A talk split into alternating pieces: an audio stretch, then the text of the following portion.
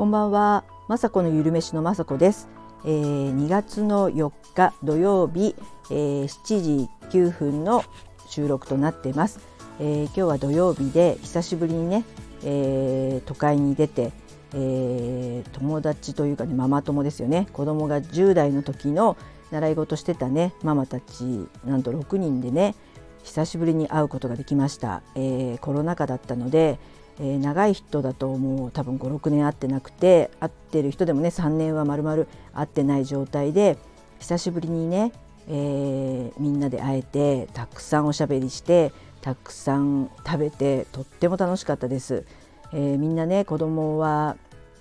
もう一番下のうちの子と一緒なんで23歳でねそれぞれみんな、えー、就職して頑張って働いて自立してねすごく成長してもうみんなねちっちゃかったのにすごく可愛かったのにみんな大人になったななんていう話で盛り上がりましたしでもねえ、ー、とまあ思い出に浸るわけではなく今はもうママたちがね、えー、それこそ子供から手が離れたので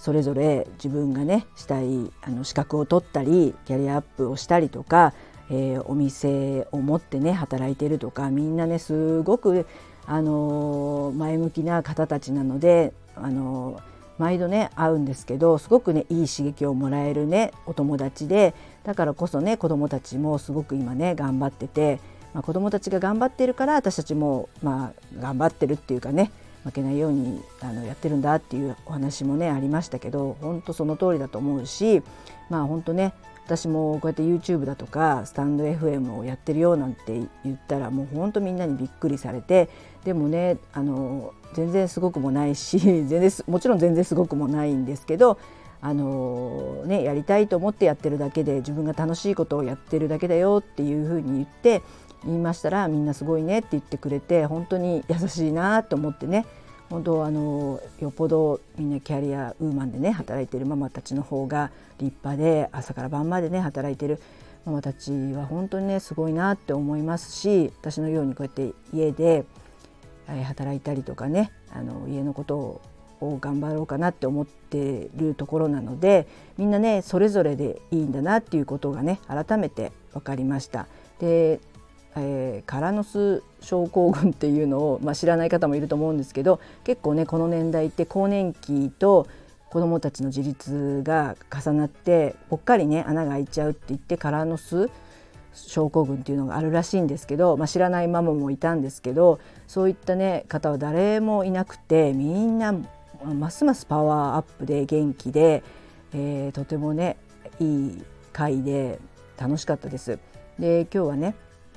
お店で食べ放題のお店だったんで、えー、昔ね3年前とか6年前とかも多分何年かにいっぺんはあって毎回そのお店で行くんですけどすごくよくね食べてたんですよ。私が多分一番食べてたぐらいなんですけど今回はねあんまり食べれませんでしたね。それが、まあ、自分の中では、まあ、年を取ったっていうのもありますしお話が楽しかったっていうのもありますしまあ本当あの野菜とかいっぱいあるお店だったのでサラダ食べたりとかねスイーツ食べたり好きなものは食べたんですけど昔ほどは食べれなくなったなって思いました。まあ、それでねいいんですけどそれであのどんどんどんどん食べれるようになっちゃったらそれはそれでねもしかしたら太っちゃったりするかもしれないんで年相応にね食欲とかも落ちてくるんだと思うんですけどでもねとってもねやっぱり、えー、食べたメンバーが良かったのであの消化が良いというかねね、あの変なお店行って変なメンバーって 変なメンバーって言っちゃあれですけど結構消化が悪かったりすることもねあると思うんですけどやっぱねいい仲間と楽しい会話をしながら食べるご飯はやっぱりね美味しいですし消化もいいのか